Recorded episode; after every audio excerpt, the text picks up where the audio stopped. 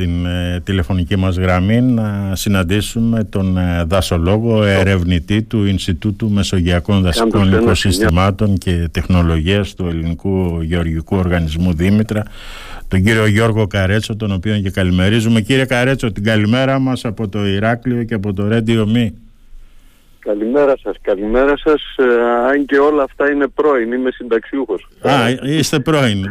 ναι, ναι, ναι. Πού σας ναι. συναντάμε αλήθεια, πού σας συναντάμε; Ε, σε ένα ιδηλιακό μέρος ε, από άποψη περιβάλλοντος, αλλά πολύ δύσκολο από πλευράς προσέγγισης. Στο Δέλτα του Νέστου. Μάλιστα.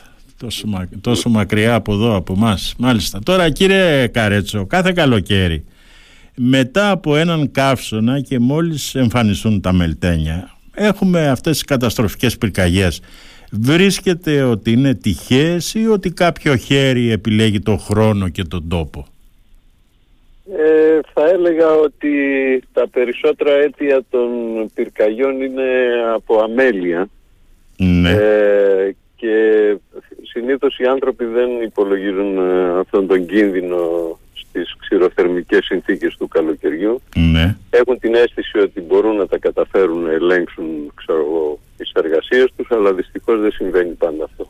Μάλιστα.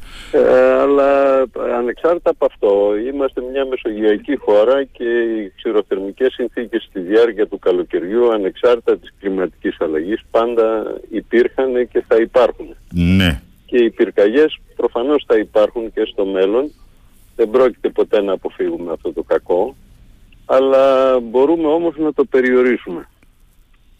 Ε, θα μπορούσα να σας αναπτύξω μια σειρά από αίτια που συμβαίνουν αυτά τα πράγματα, γιατί και τα οικοσυστήματα αυτά τα οποία αναπτύσσονται στην παραλιακή μας ζώνη, ναι. τη χαμηλή υψομετρικά ζώνη δηλαδή, ε, συμβαίνουν γιατί ε, μάλλον τα είδη τα οποία αναπτύσσονται εκεί είναι καθαρά πυροφυτικά είδη, δηλαδή πυρόφυλα είδη, τα οποία Ναι. ε, είναι, έχουν αναπτύξει μηχανισμούς να αναγεννώνται μετά τη φωτιά. Από την παρουσία του ανθρώπου δηλαδή σε αυτόν τον μεσογειακό χώρο πάντα συνέβαιναν αυτά τα γεγονότα. Βέβαια οι πυρκαγιές στο παρελθόν ήταν αραιότερες και οφείλονταν σε τυχαία γεγονότα ή και εσκεμμένα για να εξασφαλίσουν οι άνθρωποι αγροτική γη ε, ή και βοσκή. Ναι. Σήμερα πλέον ε, δεν συμβαίνει αυτό. Ο άνθρωπος έχει εγκαταλείψει την Ήπεθρο ή επιστρέφει σε αυτές τις ε, ιδηλιακές παραμεσόγειες περιοχές για άλλο σκοπό, κυρίως για τουριστικούς λόγους ή για δεύτερη εξοχική κατοικία και πάει λέγοντας. Μάλιστα. Και όσο επεκτηνόμαστε από τους ε, αστικούς ιστούς και μπαίνουμε μέσα στα γειτονεύοντα δάση, σημαίνει ότι διατρέχουμε και αυτόν τον κίνδυνο να καούν και τα σπίτια μας ή να προκαλέσουμε ε, ε, ε, πώς το λένε, ε, φαινόμενα πυρκαγιών που μπορούν να λάβουν ανεξέλεκτες διαστάσεις. Μάλιστα. Ε, Το ζητούμενο τώρα κύριε Καρέτσο όμως είναι κατά πόσο είναι νόμιμα αυτά τα σπίτια που χτίζονται και στις παρυφές αλλά και μέσα στα δάση. Κοιτάξτε, υπάρχουν ε, πολλών κατηγοριών ε, επεκτάσεις. Οι περισσότερες κατά την άποψή μου παράνομες, οι οποίες όμως τώρα έχουν δημιουργήσει πλέον κοινωνικό πρόβλημα. Ναι. Και φυσικά δεν, κα- το- επειδή το Σύνταγμα ε, δεν αποδέχεται καμία τέτοια νομιμότητα, κανονικά θα έπρεπε αυτά να έχουν κατεδαφιστεί ανεξάρτητα από την αξία τους ή όχι. Με την αίσθηση δηλαδή ότι θα πρέπει να καλύπτεται το δίκαιο των υπολείπων ανθρώπων. Δηλαδή ε, κάποιοι ήταν αυτοί που παρανομήσαν, δεν παρανομήσαν όλοι. Ναι. Εν πάση περιπτώσει το Σύνταγμα δεν μπορεί να το αποδεχτεί.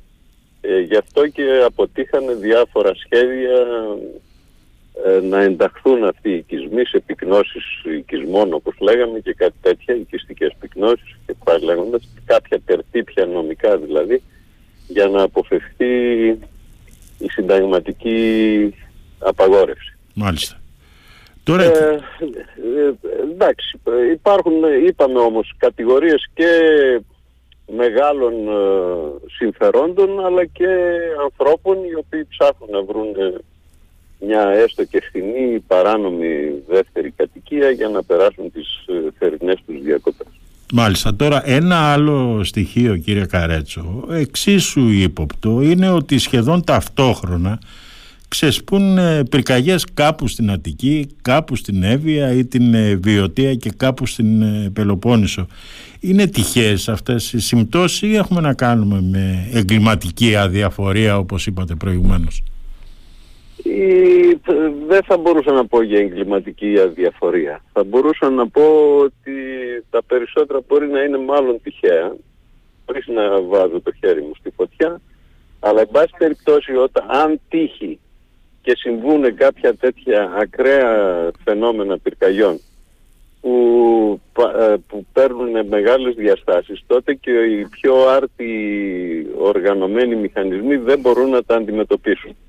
Συνήθως η δεύτερη ή τρίτη μέρα υπάρχει μια κόποση, μια σάφια στο σχεδιασμό, ε, μια παρέτηση ας το πούμε έτσι και συνήθως η πυρκαγιά καίει ότι είναι να κάψει και σβήνει όταν δεν έχει τι άλλο να κάψει. Μάλιστα. Γι' αυτό και είχαμε τόσο μεγάλες καμένες εκτάσεις. Μάλιστα.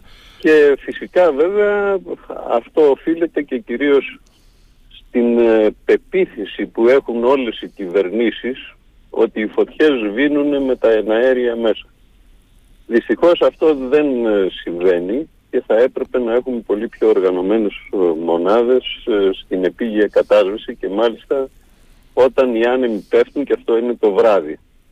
Τέτοια τμήματα ειδικευμένα που να κάνουν τέτοια δουλειά για να εξασφαλίζουν τα πύρινα μέτωπα δυστυχώς δεν έχουμε ή εκπαιδεύονται για κάποιο διάστημα και μετά απολύονται, πάντως δεν είναι πάντως σταθερό αυτό το, το σχήμα. Επίσης θα πρέπει να πω ότι και στην πυροσβεστική υπηρεσία ε, συνεχώς αλλάζουν οι ηγεσίες και γίνονται ανακατανομές δυνάμεων που και αυτό έχει κάποια αρνητικά αποτελέσματα. Ε, θα πρέπει να πούμε εδώ ότι ε, έχουμε ξεχάσει τελείως το κομμάτι της ε, πρόληψης που αυτό σημαίνει ότι έχουμε μια οργανωμένη δασική υπηρεσία που ασχολείται με τη διαχείριση αυτών των δασών και δεν θα επιτρέπει ή τέλος πάντων θα περιορίζει τα φαινόμενα εξάπλωσης μιας τέτοιας φωτιάς. Αυτό δυστυχώς ε, δεν μπορούμε να πούμε ότι το έχουμε πετύχει. Όλες οι κυβερνήσεις τα τελευταία 20 χρόνια δεν έχουν προβεί σε προσλήψεις, απασχολούν το προσωπικό σε άλλες δραστηριότητες κυρίως χαρακτηρισμών και τους λεγόμενους και τη σύνταξη των λεγόμενων δασικών χαρτών, οι οποίοι δεν πρόκειται να τελειώσουν ποτέ λόγω της μη εξυπηρέτησης εκείνων που ψηφίζουν αυτές τις κυβερνήσεις ναι. και συνεχώς αλλάζουν, αλλάζουν οι σχεδιασμοί. Ε, ένα επιπλέον ε, βασικό αίτιο είναι ο, η εγκατάλειψη της υπαίθρου. Οι, οι άνθρωποι έχουν αστικοποιηθεί οι περισσότεροι, απέχουν από τις αγροτικές δραστηριότητες, δεν είναι εξοικειωμένοι με τέτοια φαινόμενα να τα αντιμετωπίσουν εν το γενάστε, ενώ παλιότερα οι κάτοικοι των χωριών κλπ. συμμετείχαν ενεργά στην πυρόσβεση. Υπήρχε η δραστηριότητα της ε, εκτατικής βοσκής, όπου περιορίζονταν η παραγωγή βιομάζας σε όλα αυτά τα οικοσυστήματα υπήρχε η παραγωγή ρητίνης όπου οι ρητινοσυλλέκτες καθαρίζαν τα δάση κάτω από τα, στον υπόροφο για να μπορούν να έχουν πρόσβαση στα δέντρα. Μάλιστα. Και όλες αυτές οι δραστηριότητες έχουν υποχωρήσει δραματικά. Αντιλαμβάνεστε λοιπόν ότι είναι ένα πολύπλοκο σύστημα που δεν είναι εύκολο να αποκατασταθεί. Μάλιστα. Και για να προχωρήσω σε κάποιες προτάσεις που ενδεχόμενα θα σας ενδιέφερε και εσάς, θα έλεγα ότι η μόνη λύση πλέον από τη στιγμή που έχει αστικοποιηθεί ο περισσότερος πληθυσμός της χώρας είναι μια οργανωμένη δασική υπηρεσία η οποία θα απαλλαγεί από τους λεγόμενους δασικούς χάρτες επιτέλους ε, και να ασχοληθεί με την ίδια τη διαχείριση. Και επειδή αυτά τα δάση δεν είναι παραγωγικά σε τεχνικό ξύλο, θα μπορούσε η βιομάζα που παράγεται από αυτά τα οικοσυστήματα να χρησιμοποιείται για άλλες μορφές ενέργειας ή για άλλα παραπροϊόντα ξύλου πολύ πιο προχωρημένα τεχνικά κλπ. κλπ. Που όλα αυτά βέβαια για να γίνουν σημαίνει ε, δαπάνες, ε, ε, προσωπικό και πάει λέγοντας. Αντιλαμβάνεστε λοιπόν πόσο πολύπλοκο είναι το ζήτημα. Μάλιστα. Τώρα συνήθως ε, εμείς οι δημοσιογράφοι μιλάμε διαρκώς για δασοπροστασία και δασοπροστασία. Τι πρέπει να περιλαμβάνει κύριε Καρέτσο αυτή η δασοπροστασία; Κοιτάξτε να δείτε, ε, ε, ε, από τη στιγμή που η πυρόσβεση έχει περάσει στην πυροσβεστική πλέον, ναι. όχι ότι δεν είναι στελεχωμένη με επιστημονικό προσωπικό, είναι, αλλά δεν ασχολούνται με τα δάση. Δηλαδή η διάταξη των δυνάμεών τους κατά την περίοδο του καλοκαιριού είναι να πηγαίνουν τα πυροσβεστικά στα λεγόμενα καραούλια που έχουν μια εποπτεία ενός μιας μεγάλης περιοχής και Ναι. καλά κάνουν. Αλλά τον υπόλοιπο χρόνο δεν ασχολούνται με το ίδιο το δάσος. Το ίδιο το δάσος έχει και άλλες εργασίες μέσα. Θα μπορούσαν δηλαδή να βρεθεί ένα σχήμα απασχόλησης των πυροσβεστών κατά τη διάρκεια του χειμώνα σε, εργα... σε δασικές εργασίες και να καλύπτουν δηλαδή ανάγκες όπως για παράδειγμα την κατασκευή κορμοφραγμάτων, την κατασκευή αντιπλημμυρικών έργων, τη συντήρηση των δασικών οδών, την- τον καθαρισμό των αντιπυρικών ζωνών, στεγασμένων και άστεγων, ε, ώστε να γνωρίζουν το χώρο του δάσους και να μπορούν να κάνουν πιο αποτελεσματική κατάσβεση στην περίπτωση καταστολής. Ε, όταν λοιπόν α- αυτά τα πράγματα απέχουν και ε, ε, ε, ε, συμμετέχουν περιστασιακά την περίοδο του καλοκαιριού και δεν είναι γνώστες του χώρου, άσε που επικρατεί το, ε, το ρηφέν ότι δεν πρέπει να έχουμε απώλεια ανθρώπων. Άρα λοιπόν θα πρέπει η κατάσβεση να γίνεται πάνω σε οδούς και να την περιμένουμε τη φωτιά. Σε αυτό δεν μπορεί να, ε, να πολεμιέται. Κύριε Καρέτσο, Ναι. σας έχουμε χάσει λίγο αν θέλετε να μείνετε λίγο σε ένα σταθερό σημείο για να μπορούμε να σας ακούμε. Ναι, ναι, γιατί είμαι σε πορεία και δεν είναι εύκολο. Τώρα ε, σας ε, ακούμε ε, λίγο καθαρά. Πέντε λεπτά ναι, υπομονή ναι. θα κάνετε για να τελειώσουμε και την ε, συνέντευξή ναι, μας ναι, για να ναι. σας ακούσουμε καλύτερα. Τώρα Λοιπόν, παλιά, ε, παλιά λέγαμε και ε, αυτό ε, έγινε μάλιστα και από το πόρισμα της μετά την ε, τραγωδία στο μάτι να συσταθεί ένας ενιαίος φορέας ε, δασοπροστασίας ο οποίος μάλιστα τότε είχε κριθεί και ως ζωτική σημασίας. Έχει συσταθεί αυτός ο ενιαίος φορέας και γιατί δεν έχει; Δυστυχώς δεν έχει γίνει αυτό το πράγμα. Είχε συσταθεί μια επιτροπή α, κάτω από, τον, α, από έναν εξαίρετο επιστήμονα, τον Gold Dammer, ναι, που ασχολείται χρόνια με τις πυρκαγιές. Αυτός ε, συγκέντρωσε ένα ικανό αριθμό προσώπων, ε, επιστημόνων δηλαδή, που ε, ας το πούμε είναι η αφρόκρεμα, η επιστημονική ε, της δασοπυρώσης και δασοπροστασίας ναι, καταλήξαν σε ορισμένα συμπεράσματα. Αυτά τα συμπεράσματα δεν έχουν σχέση με πολιτικές επιλογές κλπ. Ήταν καθαρά επιστημονικά τα συμπεράσματα και εγώ Σωστά. πιστεύω ότι αν εφαρμοστούν αυτά τα συμπεράσματα και οι προτάσεις της Επιτροπής Γκολτάμερ σίγουρα τα πράγματα θα βελτιωθούν.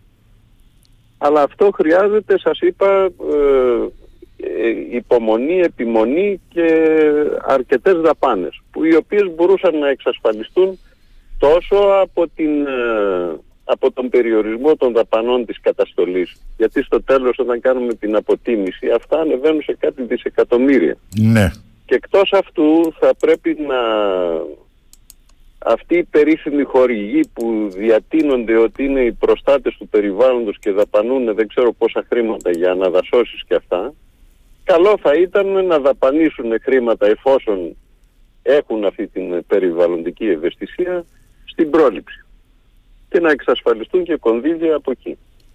Λέω τώρα ας πούμε κάποιες απλές σκέψεις που θα μπορούσε να κάνει ο κάθε άνθρωπος. σωστά, σωστά Αλλά κύριε δυστυχώς Καρέτσο. αυτό το πράγμα δεν γίνεται.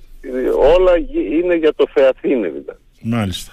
Έχω την εντύπωση ότι όλες αυτές οι προσπάθειες αναδασώσεων εκ των υστέρων ε, είναι γενικώς αποτυχημένες. Μάλιστα. Τώρα κάτι τελευταίο κύριε Καρέτσο. Ε, κυκλοφορούν αυτά και στα μέσα κοινωνικής δικτύωσης. Μπορούν αλήθεια να στηθούν ανεμογεννήτριες σε καμένες δασικές εκτάσεις; Ο νόμος το επιτρέπει, δεν απαγορεύει κάτι. Μάλιστα. Ο νόμος το επιτρέπει. Έχει γίνει προσπάθεια στο να μην επιτρέπεται; Ε, κοιτάξτε να δείτε. Ε, ε, έχω, ε, δεν είμαι υπέρ της χρήσης των ανεμογεννητριών σε δασικές περιοχές και σε περιοχές ε, αυχένων ε, υψηλών βουνών. Και αντιαισθητικό είναι και φαντάζομαι ότι μετά από λίγα χρόνια θα μας μείνουν αυτά τα παλούκια εκεί πέρα και κανένας δεν θα, ε, δεν θα πάει και να τα κατεδαφίσει. Ναι. Αντιλαμβάνεστε λοιπόν ότι εδώ τώρα επειδή οι τιμές της ενέργειας είναι αρκετά υψηλές, ο κάθε ιδιώτης επιχειρηματίας προσπαθεί να στήσει ένα μεγάλο δίκτυο ε, ενέργειας που έρχεται από τον άνεμο και να εξασφαλίσει αυτά τα χρήματα φαντάζομαι, όχι φαντάζομαι, έχω την πεποίθηση ότι είναι προσωρινό, προσωρινή ε, διάθεση κέρδους δεν νομίζω ότι έχουν μεγάλη πρόπτικη και οι τεχνολογίες αλλάζουν. Μάλιστα. Και εκτός αυτού είναι ότι χρησιμοποιούμε τεράστιες ανεμογεννήτριες που είναι και αντιαισθητικό και αντιπεριβαλλοντικό γιατί στους αυχένες αυτούς των, των βουνών κατά τεκμήριο έχουμε την πιο σπάνια και ε, ε σπάνια και προστατευόμενη χλωρίδα. Μάλιστα. Δυστυχώς ε, το κέρδος όμως δεν ενδιαφέρεται για τέτοια πράγματα. Ε, φοβάμαι πολύ. Μάλιστα. Λοιπόν κύριε Καρέτσο σας ευχαριστούμε πάρα πολύ για αυτή την ε, συζήτηση. Την καλημέρα μας από το Ηράκλειο κύριε Καρέτσο. Καλημέρα.